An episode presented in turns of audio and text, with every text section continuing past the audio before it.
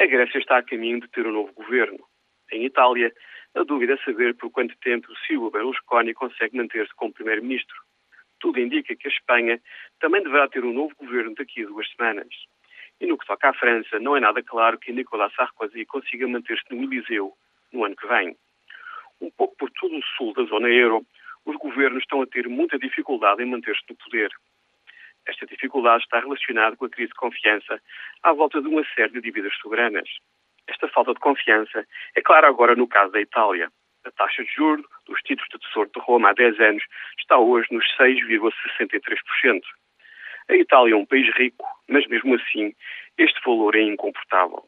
A austeridade é assim inevitável também para Roma e é também penosa do ponto de vista político e social. O que está a complicar ainda mais as coisas é o baixíssimo nível de crescimento económico em toda a zona euro.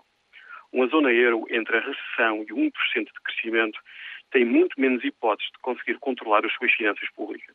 Portugal e uma série de países europeus têm assim pela frente três tremores de terra económico-financeiros e todos eles estão a ocorrer ao mesmo tempo.